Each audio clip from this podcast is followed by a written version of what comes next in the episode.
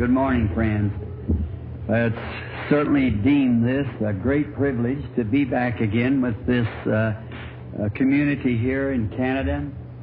It's been some time since I was here before, and I've always yearned to come back. I like prairie people and mountain people. They're just home people, nothing, what we call down the States, just homespun, just real people that you, nothing starchy about them. It's just uh, people that trust God and believe God and are humble in their hearts. And that's the way that God works with the people like that. It doesn't take large congregations. Jesus never promised to gather with large congregations. He promised to assemble as me- wherever two or three are gathered in my name, there I'll be in their midst. And again it says, if the people that is called by my name shall assemble themselves together and pray, then I'll hear from heaven and heal their land. And it's um, this is a great time. I was coming really for a little vacation. I've been on the road now constantly six months, and the meeting has a great uh, tearing down to my being. Now I need a little rest, and I thought, well, I'll either go down with my friend Brother Welch Evans down in Florida and fish a little while. Then I happened to think, you know, it'd be real good if I went up to Dawson Creek and fished a little while, went hunting, see my friend Chris Berg and some of the brethren around. I thought I wouldn't be doing God an honor unless I had some services there for the people. So then it all managed up to one thing, and I run through my um, invitations, and I found uh, someone had taken Brother Hunter's place over at Dawson. So I called this brother. I really don't know his name. He may be here this morning.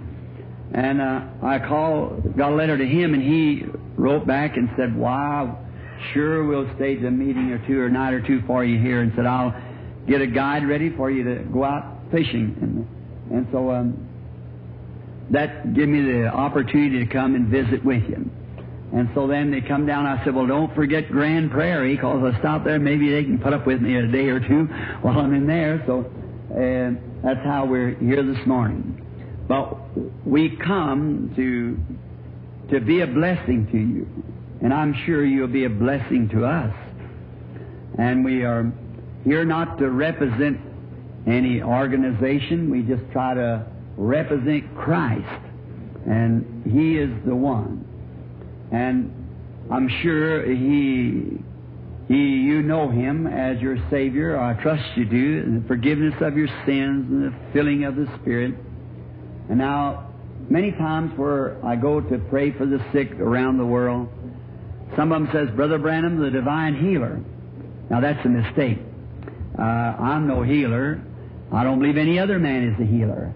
I believe God is the healer. And God has already did for you all that can be done. Now the next thing is your faith to believe in His finished work. And I never come to take the place of a doctor. I'm not a doctor.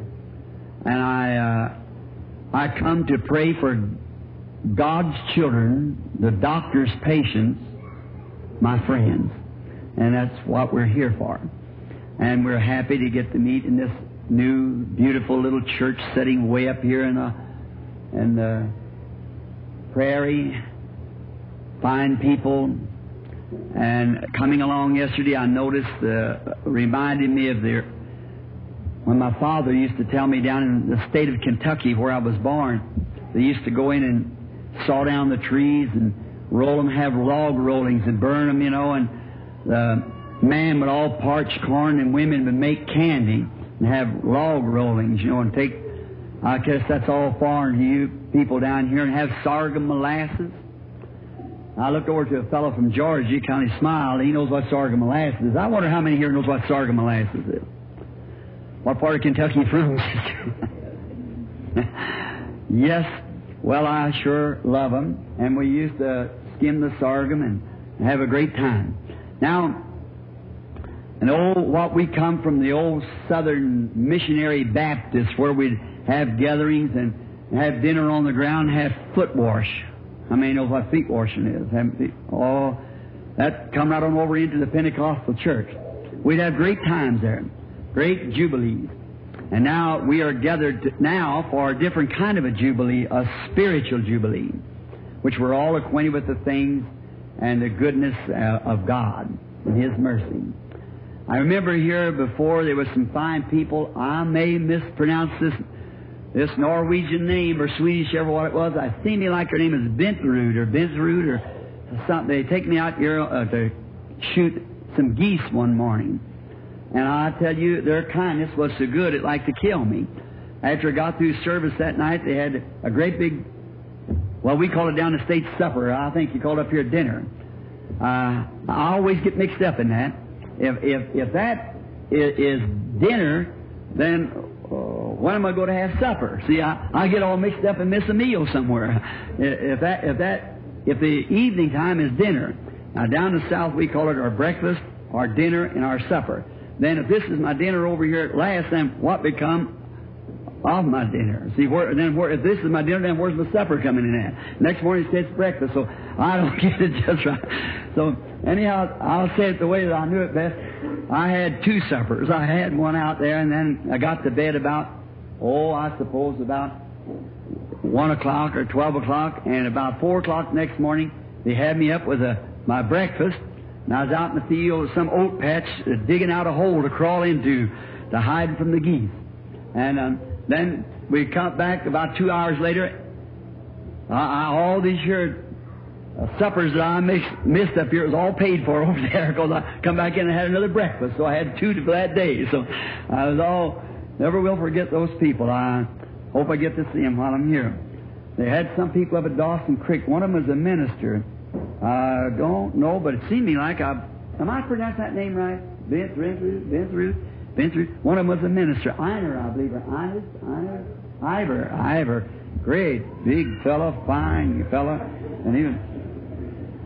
Say, I hope. What? He's over there. Ivor.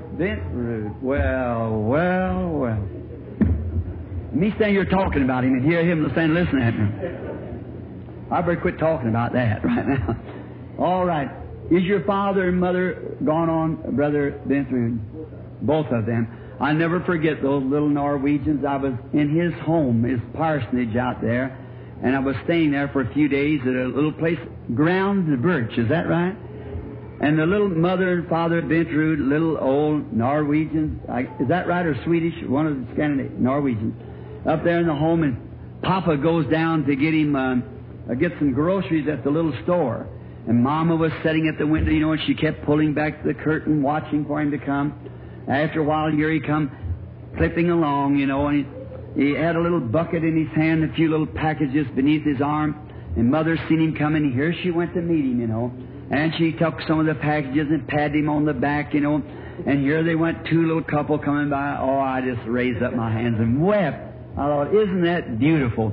And the next day, we had a gastronomical jubilee because they had all the children come in. They had everything for dinner, and um, that's twelve o'clock, you know. So we had a great dinner spread out there, and I wanted to talk to that little old couple so bad, and I I don't think they could speak one word of English, and I couldn't speak one word of Norwegian. So we couldn't get along making signs to one another. Someone come and interpreted for me, and I said, you know, one of these days when I cross over the river, coming down the streets of glory, I expect to see a handsome Norwegian man and a beautiful little Norwegian woman, young, never get old again. And I say, um, Do I not know you? They say, Oh, yes, Brother Branham, you know me. We fed you wild goose one day at the table when we were down on the earth. And I hear that they have both gone to that heavenly home. God rest their precious souls in peace, is my prayer. Now, this morning we have given away, and a pastor so nice to give us this little time of introduction kind of to the service. And uh, usually I don't preach over, when I go to preach over six hours or something like that, I usually let out around about after four to six hours of preaching, more or less. So, they, uh, but this morning we'll only take about 30 minutes of just introduction. Then this because you've got to go home and eat and come back again at 2.30. How many people are expecting to be prayed for during this time of the meetings? I see your hands around the building. All right, now if you've got any people, remember it'll be real quick. We got to hurry in, hurry out. We're going on to Dawson, and um, So you get them here this afternoon, 2.30 is when the service starts, or have them here by um, a quarter to, something like that. And my son back there will come give them prayer cards, anybody that wants them. And then we won't have a, like an arena, everybody will just come up when their numbers are called and we pray for them that way. And now if you got any neighbors that wants to be prayed for, you bring them out early this afternoon to um, get a prayer card. Now, before we approach the Word, let's approach the author of the Word by the way of prayer while we bow our heads. Gracious and holy God, we come into Thy presence in the way of prayer in the name of the Lord Jesus, God's precious and glorious Son. For we are taught in the Scriptures that He said to us, if we shall ask the Father anything in His name, it would be granted. Now, if we should come in the name of this lovely church, or in the name of the pastors, or in the name of the nation, it would do us no good, and we would, we would have no faith that our prayer would be answered. But when we come in that all sufficient name of the Lord Jesus, we have the assurance that God will grant us what we ask. Therefore, we weigh out our prayer to see if we're going to ask anything amiss, to see if we should be any wrong objective to our coming here, or our asking, or the motive we would have in asking for such things. So we pray, God, that you search our hearts. For we stand in thy holy presence in this tabernacle, knowing that we are eternity bound people with our heads bowed to the dust from whence thou hast taken us. And we are solemnly trusting that someday you'll send Jesus and we'll be lifted from this dust body to a body that's made like unto his own glorious body, where there will be no more praying for the sick, there will be no all night prayer meetings for the lost, but the redeemed shall be in the city and shall walk in the light thereof forever. Oh, our hearts long for that. But while it is day and we have the opportunity, we are pressing upon Thee, Lord, for Thy divine guidance and mercies. And we trust that You'll give this little city a great awakening to the reality of Christ in our midst yet today after 2,000 years from His crucifixion. That He is not dead, but He is alive forevermore. We pray, Lord, that you let the Scriptures be fulfilled, which was spoken to the disciples when you said, when you enter a city, heal the sick that's in the city. I pray, Lord, that all that are sinfully afflicted, that they will be healed first. And then that all are physically afflicted will be healed. And may there be a revival sweeping this little valley here that'll cause such a hunger and thirst. For it is written, You're the salt of the earth, and if the earth loses its savior, or the salt loses its savior, it is henceforth good for nothing but to be cast under the feet of man, be trod down. But Lord, we pray that you let Christ be in our lives. So real that the people will thirst for Him. Let Him be the center of attraction, Lord. And we'll praise Thee for it in humbleness and bow our heads in humility, giving Thee all the praise. Bless the pastor here and the associating pastors, every church in the city and throughout the community, all the members of every church. May we come with one heart and one accord and see the glory of our risen Lord. We ask it in His name and for His glory. Amen. Just by the way of, of introducing the meeting, I would like to say that we come each day, just carry the little campaign. Any questions you might ask Brother Sothmann, and he would be able to direct you, he and the pastors. And now, questions on religious views, I don't try to answer them because that's the pastor, you see. We, uh, rather each church should be acquainted. Their pastor is a man of God. He led them safely this far so he can take them on, you see. So, now, come believing. Perhaps maybe in the next meeting or so, they may be outsiders that it's outside of the Pentecostal realms in the full gospel.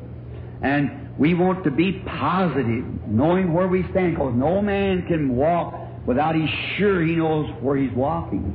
See? We, we know where we stand because we're walking with the Scriptures, believing that God keeps every word and makes it real. See? If you don't believe that, then we can't, we can't walk with God. And now, each day, each before each service, the boys will come down and give out, or Billy, usually Leo and Gene, a couple of associates, are along in the big campaigns, and they help give out cards too. But my son is along this time, and he'll give you prayer cards about an hour before each meeting, so we won't interrupt the the people that's coming uh, for the uh, hear the service, the introduction meetings, and so forth. Now, if you keep a scripture record of what sometimes ministers read, I would like to read for you out of the New Testament, the book of St. John, 12th chapter and 32nd verse, uh, for an introduction. And from this, uh, I wish to draw uh, this a text for our context. Jesus was speaking. Oh, I would have loved to have heard him speak. Just, I know we all hunger for that. And I, if I be lifted up from the earth, will draw all men unto me. Now, we have a little song down in the States. We sing that, if I be lifted up. Now I want to speak on the subject of God's provided way. God has a way provided. Now, man is prone in the world to try to do something to achieve something. He's, he wants to do it himself. I'm sorry that it's made up that way, but the human race is just that way. Man tries to do something to make an achievement for himself. As I was coming up yesterday along the highways, I passed through the two large cities below here, Calgary and, and Edmonton, and I was speaking to my son when I went in to buy some gasoline. And when I looked up on the pump and it said 39 cents a gallon. I said, I don't understand how they do it.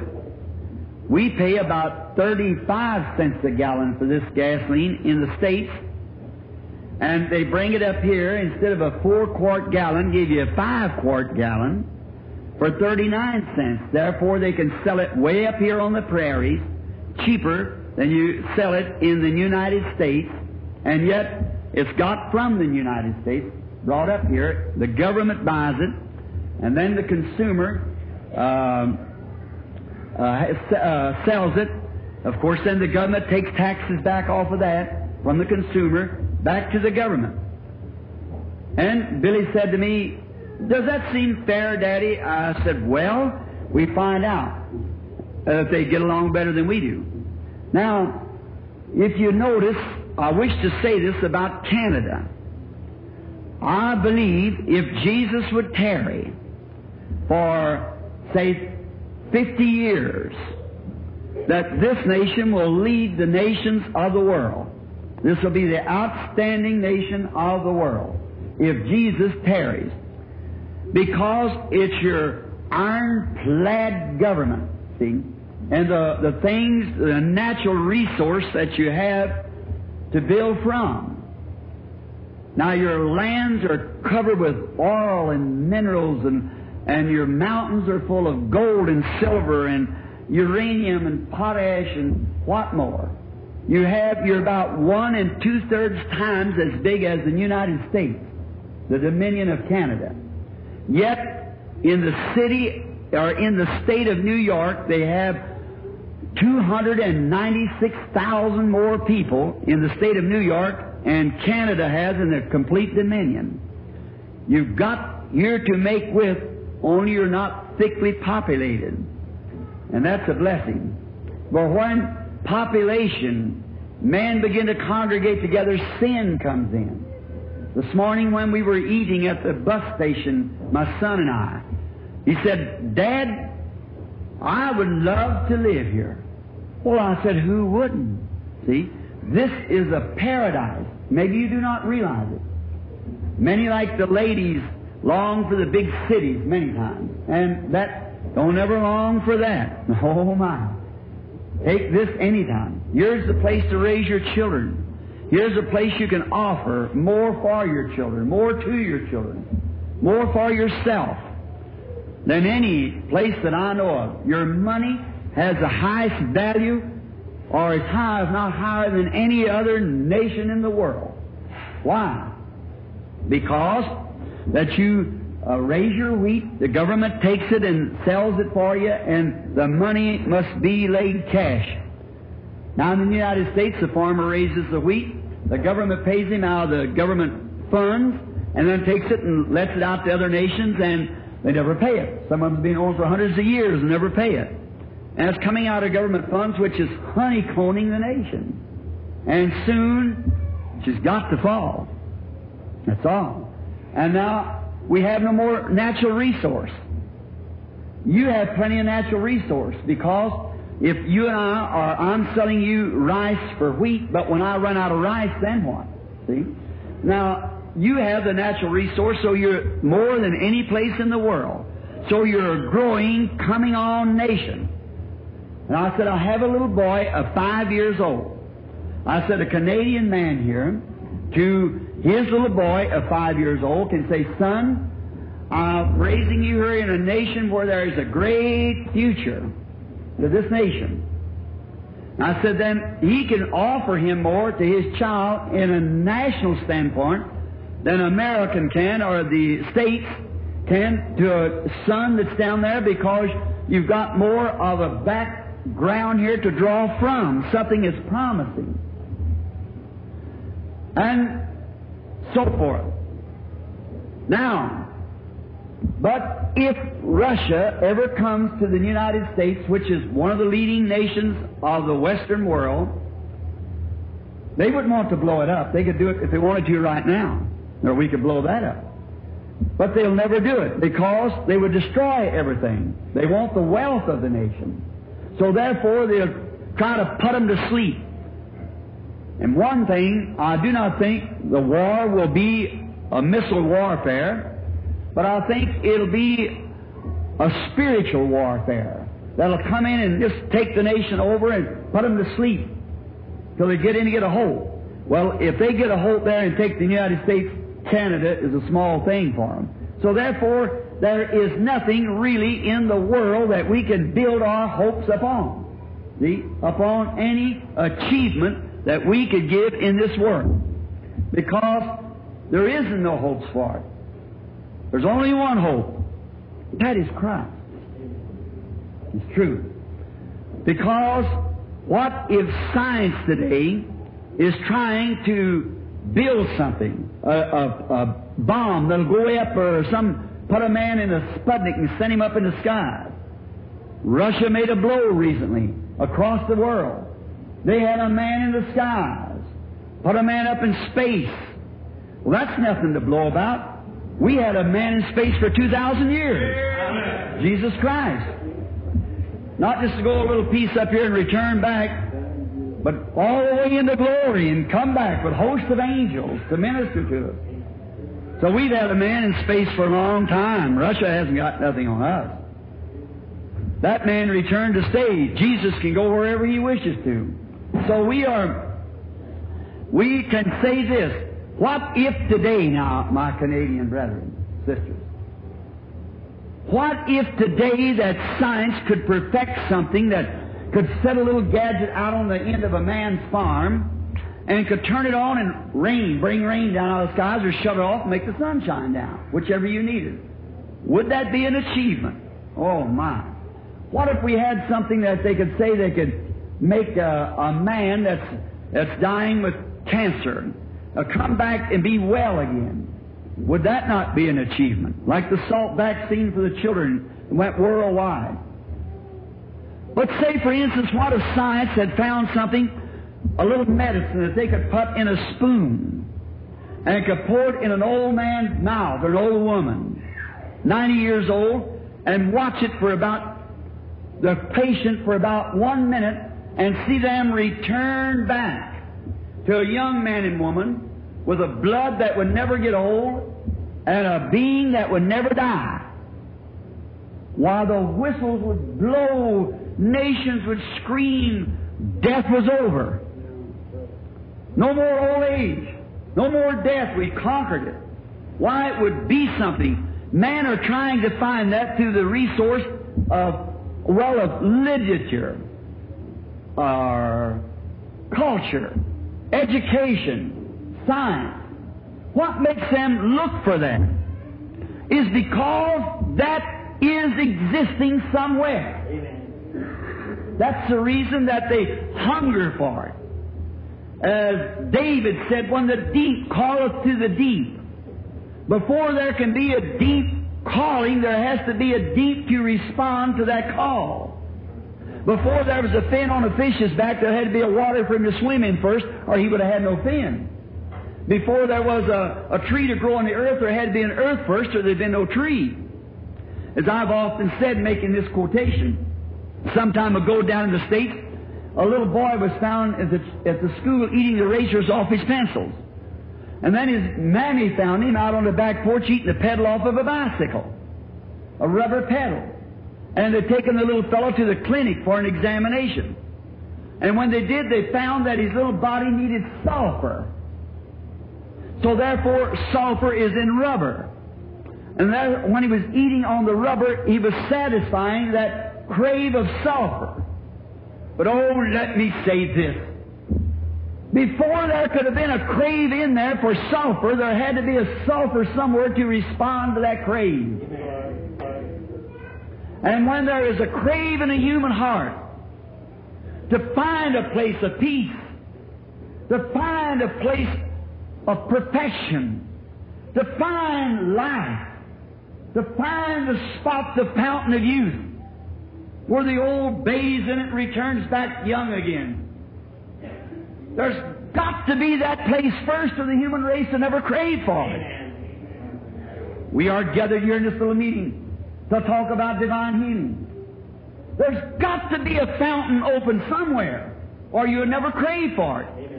There's something in your hearts this morning, you people tell you there's a God that can heal.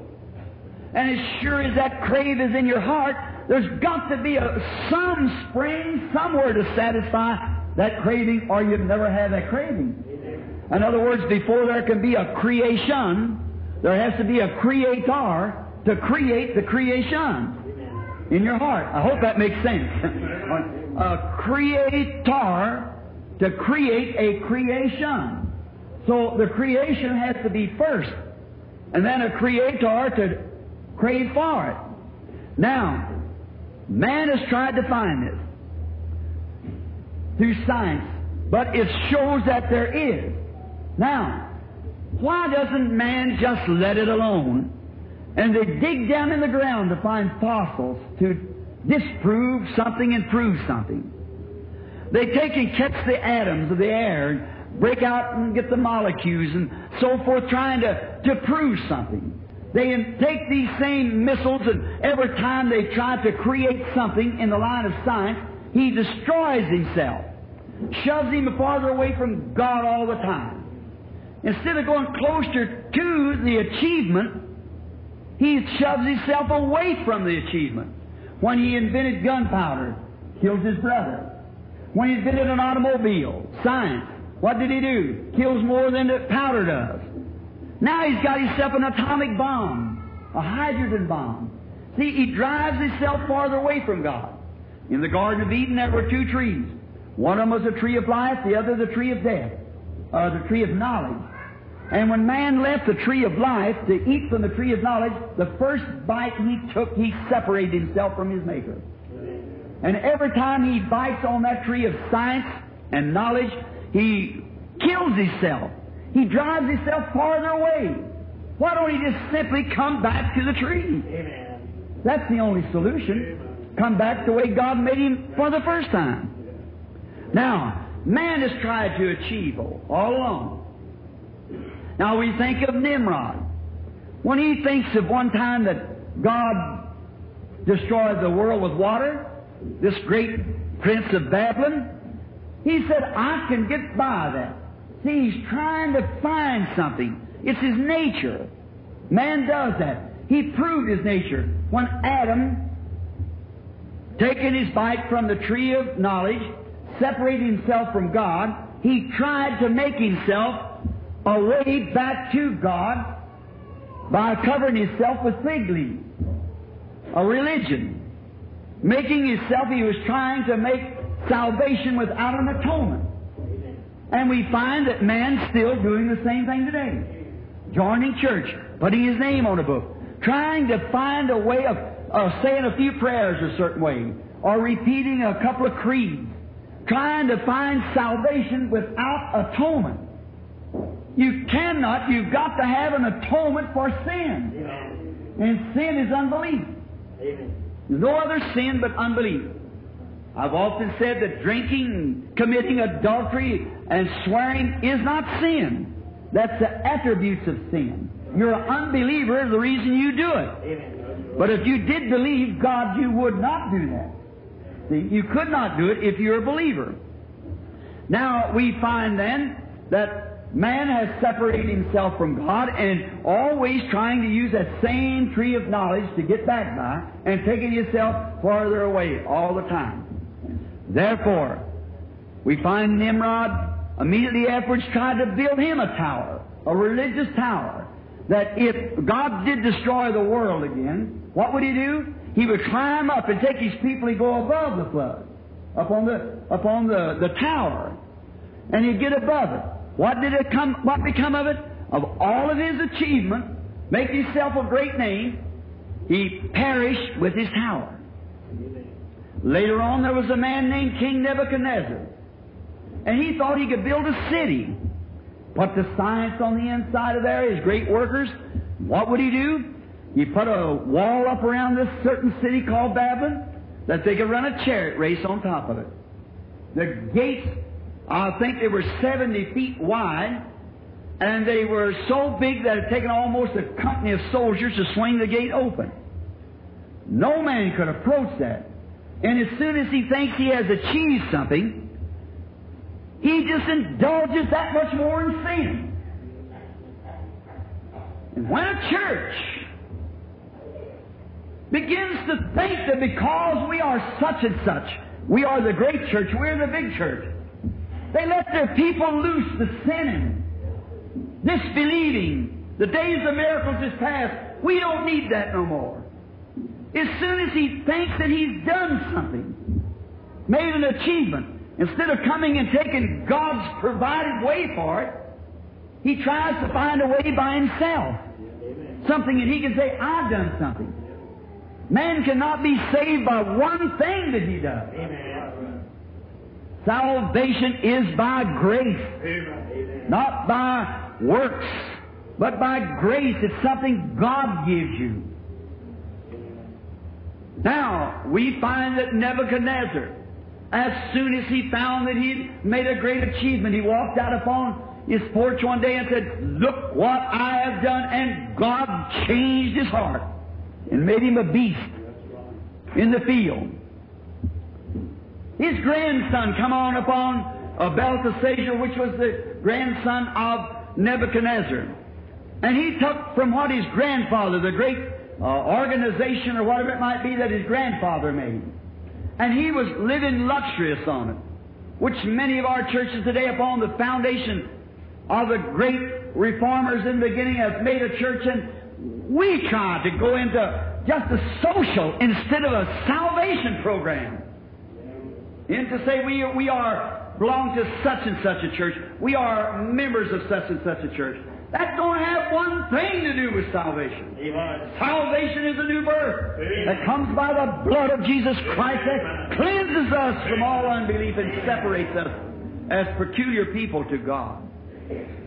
Salvation. It is not something that we achieved. Amen.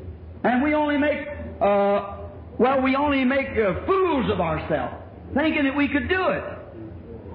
Now, notice, when Belteshazzar thought he had everything under his control, then he began to make fun of the holy things of Almighty God. He got some of the vessels that were sanctified and began to drink wine out of them and to make crack jokes about some of our, like some of our modern uh, days today, making fun of holy things of God. Say they're a bunch of holy rollers. They, they don't know what they're doing. They are so and so. You know, we've almost got that same kind of a belt Belteshazzar feast in the world today. Making fun of people, say they're fanatics, religious cranks. We wouldn't associate ourselves with them. They thought they were safe behind this wall. But you know, God can look down from above. I hope I'm not deafening you people, yelling at you because I've been used to speaking in big auditoriums. I back up a little. See? Now, when he thinks he's got something, then God comes down and destroys his playhouse, as he did Belteshazzar. Our beloved United States of America, we thought we could achieve something. Being an offspring of England from the Queen of the Sea, what do we do? We build a ship. And we said that ship cannot be sunk. It was called the Titanic.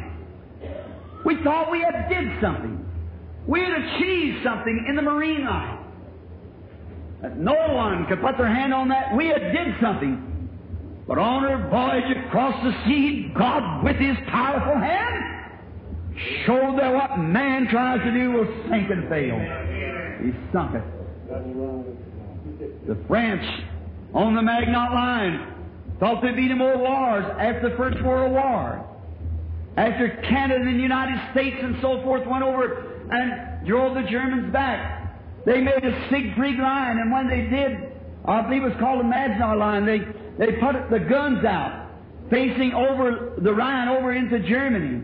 And instead of Germany ever marches on us again, we're fortified. But Marched right around behind them. Yeah. Tuck it. What did they do? Try to live in sin, women, wine, and big time. God is not mocked. Amen. Be not deceived. God is not mocked. Whatsoever a man soweth or a nation, so shall they reap. Amen. The individuals are to nations. And we must keep that on mind. While we believe with all of our heart that God visited us now on a special occasion to get together here in Grande Prairie. Keep that in mind. God doesn't do anything just for myth. He's got a purpose in doing it. He's got something in his mind that he's trying to do. We can only find what he's doing, find his will. It would behoove us to take a little time and pray, find out what our Father's trying to do. Now, we find out then immediately, after the Siegfried line, or the Maginot line, the Germans then built them uh, another line. I believe it was called Siegfried, one of them. It might be vice versa. But they said, we, we, we'll fortify ourselves in here and put all of our, our, our material down below. And, and the precious German people had accepted Adolf Hitler, the dictator, and loyalty they'd placed upon that man. I just left Germany recently. All Germany needs is leadership. And I said, look what you've done by placing your faith upon a dictator. Papa is way up down in the one side of the zone, and Mama down here, and sister working somewhere else, and brother killed, and look where you got. You're fine people, but you place your faith on the wrong person. Amen. Take that loyalty and place it on Jesus Christ and see where you come out. Find people, but placing your loyalty in the wrong place. Let us not be found guilty of that. Let us place our loyalty on Jesus Christ. As Edward Perronet screamed in his hour, All hail the power of Jesus' name. Let angels prostrate fall. Bring forth the royal diadem and crown him Lord of all. Here we are, for on Christ the solid rock I stand, all other grounds is sinking sand. Nations are breaking, Israel awakening. The signs that the prophets foretold. The Gentile days numbered with horrors encumbered. Return, O dispersed, to your own. We're at the end time. Must find our Father's will. Be about our Father's business. Trying not to make for ourselves a name. We find amongst evangelists, big evangelists. Sometimes they feel they're too big to come to little churches and things. A big name. There's only one big name amongst Christians. That's the name of Jesus Christ. That every knee will bow to and every tongue will confess to someday. That's the big name among us. Jesus Christ. But we find it. Our Titanic sunk. Hitler's Maginot Line or Siegfried Line, whichever it was, it was crushed to pieces. What do we find ourselves in? At the end of the road, our achievements are no good. Amen. So why fool with them? Let's find if God has a way and an achievement. When God was going to destroy the world one time because of its sin and wickedness, Noah built God an ark. We do not wish to try to achieve anything because there's nothing for us to achieve. In this way, we just accept what's already been achieved. God caused Noah to build an ark that would have saved the world if they would have believed it. But God knew they wasn't going to be saved, so He made it so many cubits long. As He did in the days of Noah, He promised to do at the coming of the Son of Man. He's got a gospel. It doesn't reach out and let men and women come into the kingdom of God loaded with sin and unbelief. Amen. It's now. Amen. But it's a way. He knows who'd come in. But it's His provided way. All that heard Noah standing in that door and preaching judgment. Sometimes it sounds radical, and always has, to the unbelieving heart. But unbelief doesn't stop God. Amen. Unbelief only stops the unbeliever. Amen. It doesn't stop. You can't stop the sun from shining with unbelief. And you couldn't stop the program of God with your unbelief. Amen. John the Baptist said, God's able these stones to rise children of Abraham. Amen. God's word has spoken, it's got to come to pass. See? Somebody's going to hear it. Somebody's going to get the benefit of it. Amen. We're all free moral agents, can take our choice. But look what happened in the days of Noah. All that heard were called fanatics. They made fun of him up on the hill building this ark. The never water had come down, and science might have come to him and said, Where's the water at? Show me where it is. But God's program has never been upon material things. Amen. It's been faith in His Word. That's God's provided way to take His Word for it. Believe it, something that you cannot scientifically prove. Noah said, I cannot tell you where that water is, but God told me it's going to come. That's good enough for me. So he built the ark, made ready for it. When Israel was in bondage down in Egypt, there was one named Moses one day who was herding sheep a runaway prophet, the back of the desert, and he saw a bush on fire. And he goes up with all the intellectual that could be given. He could teach the Egyptians wisdom. God had called him to go back down where he'd made a failure. And he's trying to achieve by his own self. Killed an Egyptian, thought, surely I'm the guy. But you see, when we get in our own way, trying to do anything in our own way, we're out of the program of God. We've got to take His Word and stay right with it, whether we can see it or not. Whether it looks right or not, stay with His Word. It's something that's already achieved. Because God is infinite. He cannot fail. No matter how funny it seems and how unreal it seems, it's got to be real. Because He's, He's omnipresent, omniscient, infinite. And He, every word is perfect. He cannot change His program. I can change mine, you can change yours. I can say something, have to take it back. I'm a man, you're a man, and a woman. But God being infinite, He cannot make another decision about it. He's got to stay with His first decision. Because every decision's perfect. See, we're finite. We can say, well, I, I, I was wrong. But He can't be wrong and be God. So what action He taken on the, He's called on the scene at one time to save a man? And He saved that man on a certain basis? If any man, any time, anywhere meets on that same ground, God's obligated to do it again. Amen. If He healed a man because of his faith, He'll have to meet that same condition each time, or He did wrong Amen. when He saved the first man or healed the first man. See? That's what He achieved for us. Faith. Faith to believe His Word. Now, I, I might say this in closing. Moses could not have pulled those leaves off the tree and went over to the laboratory to have them examined to see why they didn't burn up. If it would have been, he wondered what the tree was sprayed with. He was a scientist himself. The Egyptian scientists is far beyond ours now. We, they've always been up to this time. They built the Sphinx and the pyramids and so forth that we cannot produce now.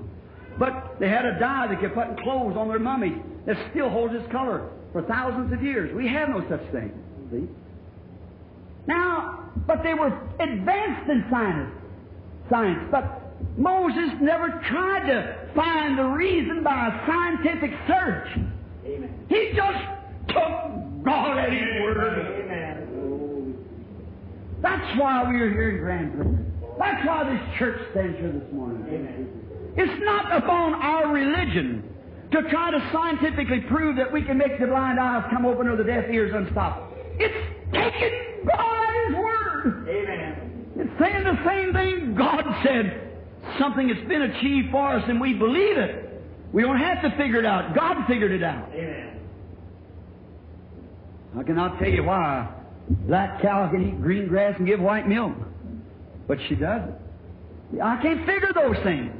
I don't know. But I enjoy the meal. I cannot understand how a sinner that's so stupid and sins so much disgrace that even the dogs would hardly look at a, a prostitute on the street. How that the blood of Jesus Christ can make that a lady. Amen. I cannot understand that. I accept it. He does it. Yes. I cannot understand why me, a blind man. I cannot understand how Congressman Upshaw, a cripple for all them years, Florence Nightingale of England, late Florence Nightingale, uh, not the late uh, grand, great granddaughter of hers, but the cancer eating her up. You have perhaps got my book with the pictures in it. She didn't weigh 60 pounds. And she's a healthy, strong woman. I cannot explain that when high medical professions of England and Africa had turned her down to die, and she lives today. Amen. I cannot explain that, brethren. I don't try to explain it. I just believe it. Amen. I cannot work out something for my own achievement. And I cannot come here and tell you and explain divine healing to you. No one else can. Amen. I've come here to join my faith with yours. To believe in something that's been achieved for us. Amen. That's Jesus Christ, the Son of God, who achieved it for us at Calvary. Noah had an ark. Moses had a stick in his hand to achieve by that. It was the Word of God. How would that ark float when other things wouldn't float? Couldn't tell you. God said so. Moses had a stick in his hand. What was that stick any more than any other stick? What did it do? It shut the mouth of the unbelievers. Amen. It opened the Red Sea. Amen. It brought water in the time of thirst, food in the time of hunger. What was it? God had achieved by that stick. The wise man, they had a star. And by that star, they followed God's achievement. Amen. The ark was God's achievement in that day. The stick was the chief in the days of Moses. The star was the chief in the day of the wise man. Brethren, sisters, Canadian friends, Christ is God's achievement for us today. I'll raise him up from the dead Amen. and presents him before us that he is not dead. He's a living forevermore. And he's here now, in the midst of us this afternoon, in the midst of us now, to show himself alive. It's not what I can achieve and what I can prove. It's what I believe that God has achieved for me. I have no Bachelor of Arts, PhD or LLD. I'm not even a grammar school education. I cannot achieve anything. But I accept what He has achieved for me at Calvary. When Christ gave His life for us, and God raised Him up on the day of the resurrection to prove that He is the same yesterday, today, and forever, I accept God's achievement. And it's God's provided way for every sin sick or physical sick person today. I ask you to accept God's achievement. Let us bow our heads just a moment for prayer. Holy and divine God, we come into thy presence. We ask mercy, Lord. We do not long, or neither do we crave for justice. We could not stand the justice of God. The justice of God would condemn us and make us sinners and turn us away. We do not desire your law, Father, because your law makes us all a sinner. But we desire your grace. We desire pardoning grace through Jesus, your Son, which all who will believe is accepted. We do not try to figure anything out, Father, to make any certain achievement, to make us an organization or a denomination. We do not try to make ourselves big, but we just stay humble. And thank you for the achievement that you have made for us.